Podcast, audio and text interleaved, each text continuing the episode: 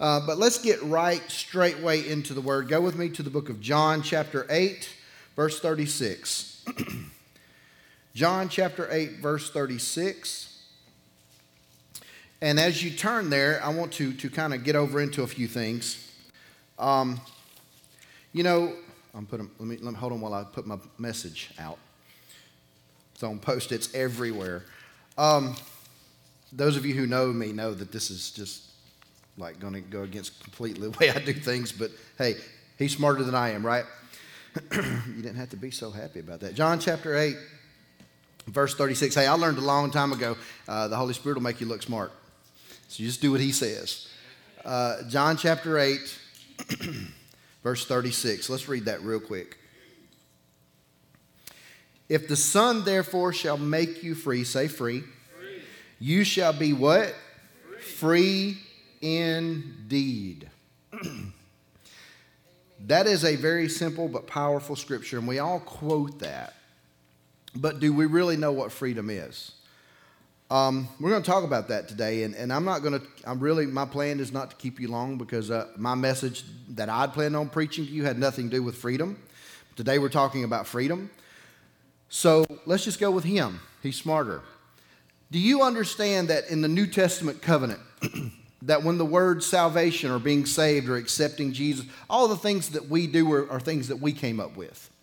But ultimately, what it comes down to is this word of being born again. Or, or when he's talking to, to, Nicodemus, he says, You know, a man must be born again. How can I be born again? I've already been born once. Am I supposed to, to go back and be born again? And my mother's dead, and all these different things. And what he's saying there is there's some Greek language there that deals with this text, and my wife uses it every time I hear her speak. And it says the word soteria, which is what we use for the word saved and it means nothing missing, nothing broken. And if you can get to a place where in you, now we ain't talking about your stuff, because everybody wants to apply that to their stuff. It is nothing missing and nothing broken inside of you. Amen. If you can get to the place that inside of you nothing's broken, and there's not puzzle pieces you're trying to fit back in there through different avenues and ways and means of, of this relationship or that amount of money or this car or that person or whatever you can get. If you understand what freedom really is, this is what freedom is freedom means nothing in you is broken and you're not looking for something from somebody else. When you're really free, you're okay with just you and Jesus. And I'm convinced that the majority of the church today is not free. I'm convinced. Y'all, I'm just pulling the curtain back today because I don't have a bunch of notes. I just got post its. I go to places to preach all the time. I go here, there, and everywhere. There's certain ch- churches I go to a lot, certain churches I've been to just a couple times. And inevitably, every time I go, the next time, the same people are coming up for the same things. They don't understand what freedom really is. What, what we've done, especially in the Pentecostal and, and, and, the Word of Faith world, is we, we've painted this picture that if you just come up here and let me lay hands on you, everything's going to be all right. And that's not how this thing works. I am convinced that freedom happens at 3 a.m. when it's just you and the Lord. It don't happen in this altar. We're here to help you. Thank God for the anointing and the heaven and earth kiss and all the empowerment. I thank God for all that. And those are very powerful and wonderful things but your freedom is personal. It's very personal to you. Now, when we read this text, if the Son therefore shall make you free, you shall be free indeed. If you're not free indeed, where are you with the Son? Now, this is not just talking about your salvation. It's talking about your freedom. You can listen, you can be headed for heaven and not be free. This is ultimately this is ultimately talking about your sonship. This is ultimately talking about the acceptance of being Christ like. Because if you are like him, you're free like him. Do you, you know Jesus was wealthy, but wealth didn't own him? Jesus loved people, but people didn't own him. Jesus was not sick. The fear of sickness did not own him. Jesus went to the cross and carried all of that at the end. All of that did not own him. You know what owned him? You. You. He bought you with a price. You owned him, now he owns you. You owned his heart. Now he just wants to own yours. See, because what we don't understand is what real freedom is. Real freedom means that if nothing is missing, missing and nothing is broken, then you realize nobody owes you nothing. Well, Lord Jesus. Let's move on. But you don't know what they did to me. 2 Corinthians chapter uh, 3. Now, I'm giving you very familiar scriptures because I want you to understand what we've done to the text over the years is they've become very normal. We'll read something, oh, I've, oh he whom Son set free is free indeed. But what does it mean? We, we blow right past scriptures we've heard before. So I want to, I'm using some scriptures I want you to understand in context. Uh, 2 Corinthians verse 3, uh, verse, uh, 2, 2 Corinthians verse 3, I'm sorry, 2 Corinthians chapter 3, verse 17. I'm getting ahead of myself. Poor old Juan. I'm sorry, man.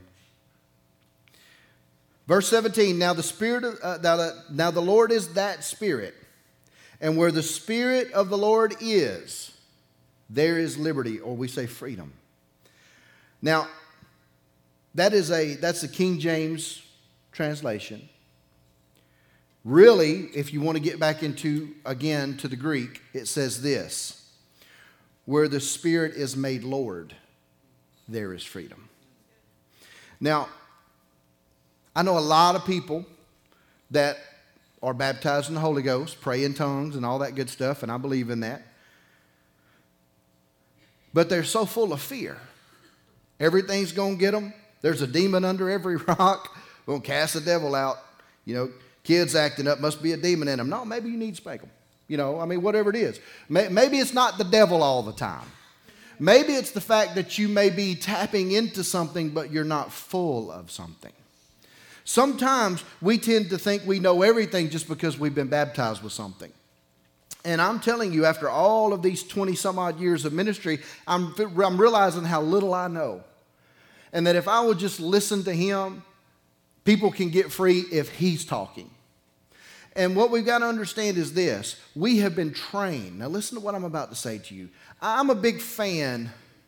Let me, let me finish reading some scriptures to you, then I got something I really need to say to you. Verse 18 says this But we all, with an open face, beholding as in a glass, the glory of the Lord, uh, of the Lord, are changed into the same image from glory to glory. We, we preach that from glory to glory to glory, even as, this, even as by the Spirit of the Lord. Now, you got to understand when this was written, there was no book.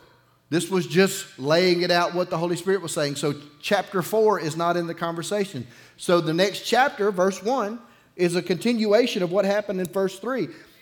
Therefore, seeing we have this ministry, say ministry, all of you are ministers, as we received mercy, say received, we've received mercy, we faint not. Verse 2 But have renounced the hidden things of dishonesty, not walking in craftiness, nor handling the word of God deceitfully, but by the manifestation of the truth, commending ourselves to every man's uh, every man's conscience in the sight of God. Now that's really, really important. Therefore, this ministry, as we have received, verse 1, received mercy, we faint not, semicolon. Semicolon. What does it mean that we've received mercy and faint not, semicolon? Well, it's beginning to list some things that you don't need to deal with anymore. Next verse, verse 2, you don't have to deal with the hidden things of dishonesty. You don't have to deal with walking in craftiness. You don't have to deal, somebody can't fool you with the Bible. And let me tell you something, there's churches all over the world doing it right now. We use it for money. Now, I'm from the Word of Faith, and we believe in prosperity, but it's used improperly. Their healing's used improperly. All the things that we preach, there's a way to use it all improperly. But if you understand freedom, you can get to the place where, as the Lord begins to deal with you, you begin to see things in the Word. And as long as it's rightly divided, as long as it's truth, it's revelation to you. Somebody may disagree with you, but it's not your job to change their mind. You just rest in the Lord. I'm a big fan My, my wife doesn't like this about me, and, and I'll just tell y'all she doesn't like this about me. But I'm a huge fan of Dateline 2020, 48 hours, documentaries on jail and prison and law. I, sh- I wanted to go to law school and my many other things that I did in life. But do you realize this? Now, I, I, some of y'all may not know this, and some of you may know this, and some of y'all may need to know this. in the majority of every state in the continent now, in the United States, almost every state in, the, in their bureau, whether it's the Alabama Bureau of Investigations or whatever state you're in, do you know that over the last 10 years, almost every state has developed a false confessions unit? Because people are saying things and confessing to crimes they didn't do. And let me tell you something about the legal system. Once the wheels start turning, they're turning. Once you in jail, it's hard to get you out no matter how innocent you are. Now, you say, there's no way I'd ever confess to something I didn't do. Well, have you ever been locked in an interrogation room for 17 hours? After you've worked a 12 hour day? See, what's happening is people, uh, and police officers are human, and I, my, I've got friends that are police officers, so I'm not knocking any of this, but what I'm saying is, I understand what it's like to be in a situation to where somebody just browbeats you until you say whatever they want you to say, thinking you're going to go home. And the next 65 years of your life, you're in federal prison. We have a unit designated to that in Alabama now. Do you know the one thing, and this, boy, this is so amazing. You know the one thing that can set somebody free? DNA. Where does DNA come from? It's your blood. The bloodline that is in you takes care of the false confession. If now listen, however old you are, and some of y'all gonna keep lying, it's okay. I'm only 27, been in ministry five years. Look,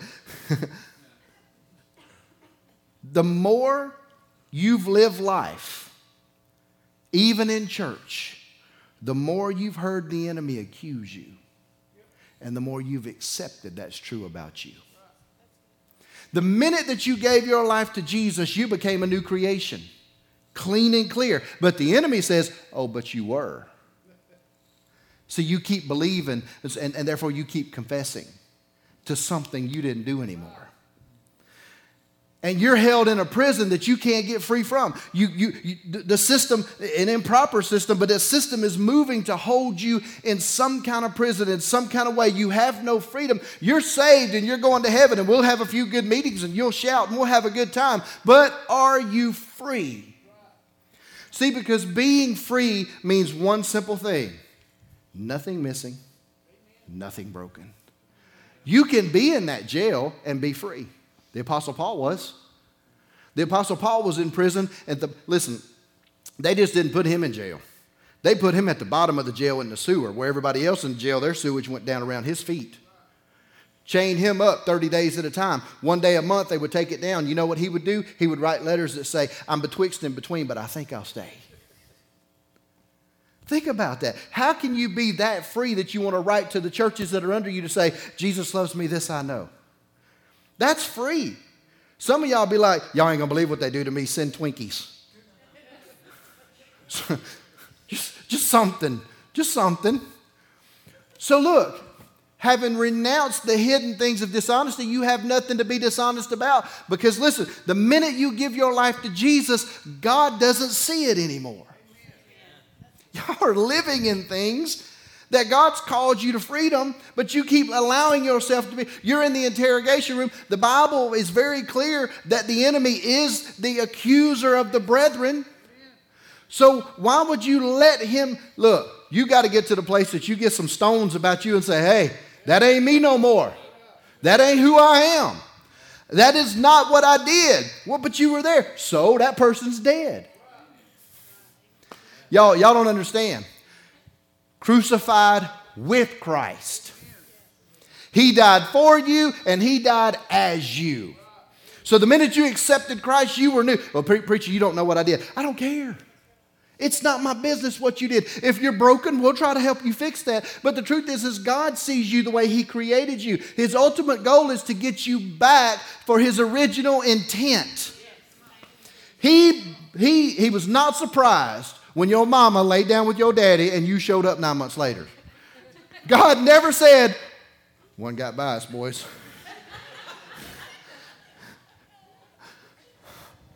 Not one time did he ever do that.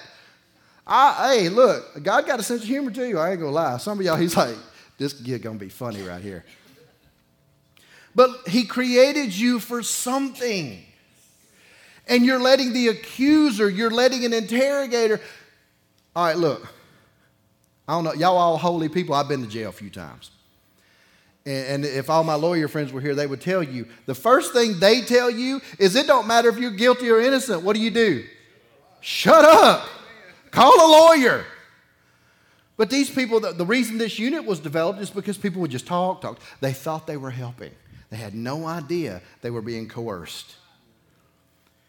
Y'all got to stop. Anytime you hear something that's not what God says about you, you're being coerced back into a life that you weren't designed to live. Amen. You were called to something greater than worrying every day and going to church on Sunday. You were called to more than this. You were, you were called more than hanging out on Facebook. You were called more than, than, than, just be at the coffee shop. You were called to more than just complain about your life and, and call your girls about your husband and call your boys about your girlfriend. You were, you are more than that. You are a minister of the gospel, but you got to know what the gospel is. And the gospel isn't all these things we think it is. The gospel is nothing missing, nothing broken. It's what Jesus died for. He died to put you in a place of freedom. Now, freedom is this nobody owes you anything, and you don't owe anybody else anything. Do you realize that your greatest failure in life, your greatest pain, your greatest hurt, everything in your life that has caused you to be wherever you are was faith in someone or something else? If I get my feelings hurt, which is, you only got one left, because she doesn't do something that I think she, sh- my faith is in her action. Okay, so I might expect something from her, but my faith shouldn't. Oh, y'all got to understand. If my faith is there, that means I have an absolute trust it's going to happen. Now, I love this woman, and I know I have nothing to worry about. She loves me, kinda. Not play. I know because of our life together and what we decided, we made a choice. This is how our life was going to be. So I can therefore have faith that we're doing this thing together. Should she take a left turn or me take a right turn, that's on us. But the truth is, even though I love her with all my heart and as much as a man can love a woman, she's not Jesus. We'll see how y'all got real quiet then. That relationship has nothing to do with that relationship. That relationship fixed that relationship. We got it all backwards. We're trying to get off. I tell you what, preacher, I can't come to church. The building to fall in. You ain't that powerful. I hear that all the time. I, I t- go to Caneland or I'm talking to, to people at, at jails or, or I'm always being called for different things because of the type of ministry I have. Preacher, I just, you know, the door will fall in. You ain't that anointed, homie. God's more powerful than anything. And if He sent us down here to help you, you ain't got what it takes for the building to fall in on you. Because there was bloodshed for all of that. Amen. When I take somebody to Romans 8 and 1, one, put that up there for me. Romans 8 and 1. This scripture messes with everybody. Messes with everybody. Therefore, there is now, say now, no condemnation to them which are in Christ Jesus who walk not after flesh, but after the Spirit. You know what the Greek says? There is therefore now no condemnation. All the rest of it we added. Oh, it's King James, but King James got some flaws. Don't get mad at me, but there's some flaws. You have to do some research because the, the, the people who translated it wanted to make it so wordy that you understood, and sometimes it can be too much. That when somebody is broken and they can't get, now you take Christians and you say, you take people who believe in Jesus, there's therefore now no condemnation to them which walk in Christ Jesus. But you take somebody don't know nothing about nothing, and they're broken, and you have to take them somewhere and say, This is what God says about you. Amen. I don't condemn you. Well, preacher, you know, God, you know, he's out to, he just ain't to put up with that. He sent Jesus. He sent Jesus. There's a barrier now. The barrier is called the blood. And if you're covered in the blood, God looks at this planet and all he sees is the blood. Now, he sees blood that's active or blood that's not. And he pushes to get things going in the right direction. But God is not judging you because judgment died on the cross. We have got, oh Lord, I'm going way past where I think I should, but y'all big enough to handle it. We say, well, if I could just get to the cross, if I could just get to the feet of Jesus. He ain't there, y'all. The cross is the starting point, not the finishing point. You're supposed to be spiritual enough to not only get up and walk past that cross, but to care. See, well, just take up your cross and follow Him. Just take up the burden. That is not what that means.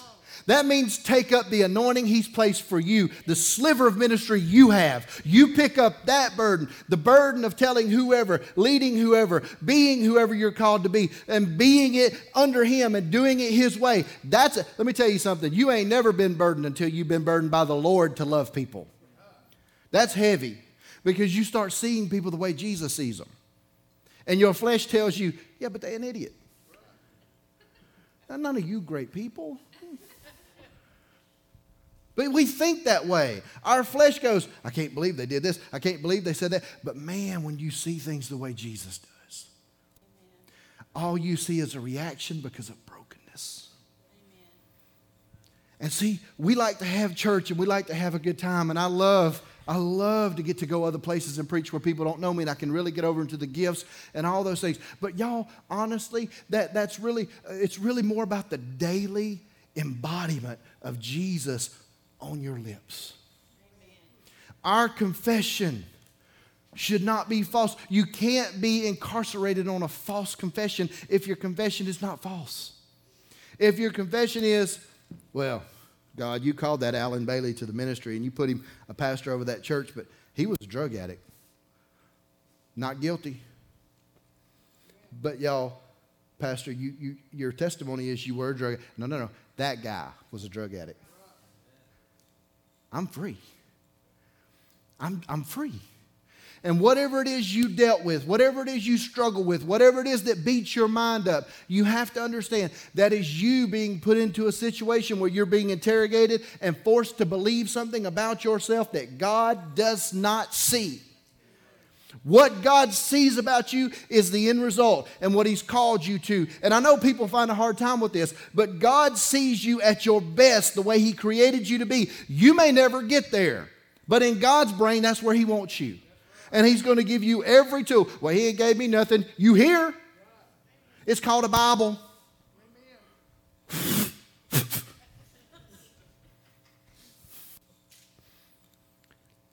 Pentecost, uh, listen, that's word of faith people. And us Pentecostal people, we're the world's worst. We think if we shout enough, we good. There's an entire word in there that has nothing to do with shouting that molds us. Y'all, I've been in services. I ain't even going to go in that. I can't, I can't go into that because we get over into church mindedness, and I don't want to do that today. We need to focus on what grace and faith really are. They're not two things warring in the church today, which is what people want them to be. They work together through grace by faith. It's grace that has kept you, and it's faith that grows you. And you have to get to that place where it's by grace, because He covered me with His blood that the enemy cannot remind you of your past. You know how to be free? Don't nobody owe you nothing, and can't nobody accuse you of nothing. How nice is it? I'll be honest with you. It's so nice to be in a ministry place in my life now to where I walk into a place to minister and I don't have to put on a show. I'll just be honest with you. I was trained in how to put on the show. And I don't want that. I want to show people Jesus. Because it's really not about how well we sing or how well we don't sing or how well I preach or, or, or, how much we stumble over our words or, or who's on the stage or whose name's over the sign. Who, who is this? What, what denomination? It's Jesus. It's all about Him. Nothing missing, nothing broken. You have these situations where we have this bureau, and now we have, uh, I can't remember what it's called. I can't remember what it's called. Oh, my mind just went blank. But it's a project, it is a group of lawyers who are now going around the country and finding cases where people have been in jail 50 and 60 years and through DNA testing are getting them released. Innocence Project. Now, do you think that people walk out of prison after 60 years and they're free? No. No, they'll sue. They'll sue the government, and they should. And they'll get 20 million, and they deserve it. They lost their entire life. But what do you think happens? They have no concept. All they know is three hots and a cot. They have no concept of how to live their life. Y'all, the enemy has stolen your spiritual ability to walk in freedom from you by putting you in a prison, by making you a prisoner of your own thoughts about yourself while he laughs, while he sits back and just know, I got him. I got him again. You know where you're weak. You know. You know where you struggle. You let, let me tell you something. I'm just everybody. I, am gonna be honest with y'all. Pastor Bailey struggles with his frustration. I'm, I get frustrated so easy. Now I own that about myself, and I'm working on that about myself. But uh, it used to be to the case that I'd, I'd, I would be actively throwing a fit on people and screaming at them that I'm not mad. when we first came into this building, Where's Cameron at? Right there? When we first came into this building, I'll never forget. Y'all, one of my greatest, if I ever had an advocate, if I ever had a friend outside of Jesus, it was Ricky Allred. And I was here, this stage wasn't here, it was just two purple benches. And all we had was that stairwell up there, all the sound was up there. And Ryan was still here at the time. And I had asked Ryan and, and Cameron to do something and I, they didn't do it. And and I just we was just about an hour before service, and I lost it. And in my brain, I wasn't losing it at all. And we were up there. You remember this?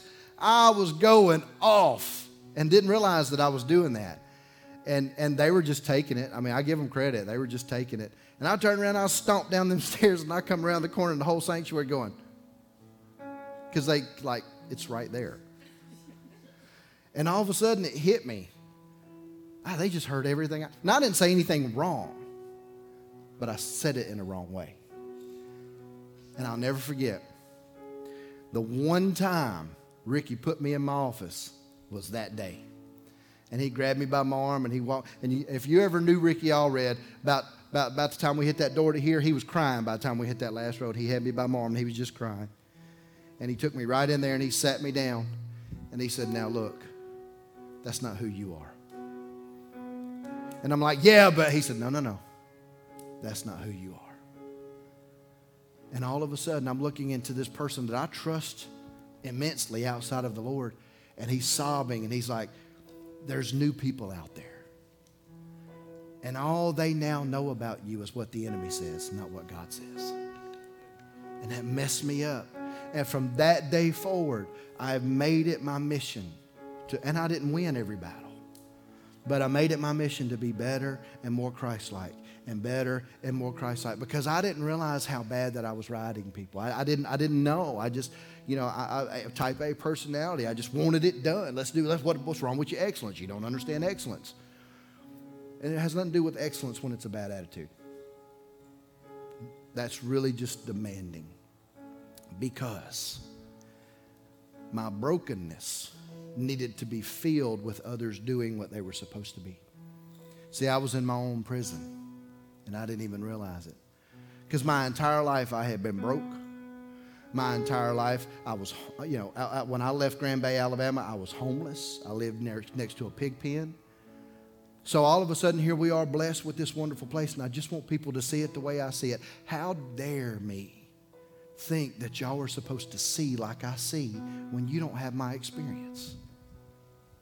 See, your biggest failure, my biggest failure, is we expect people to think the way we think. When God just says, I'm going to make it easy on y'all, just think the way I think.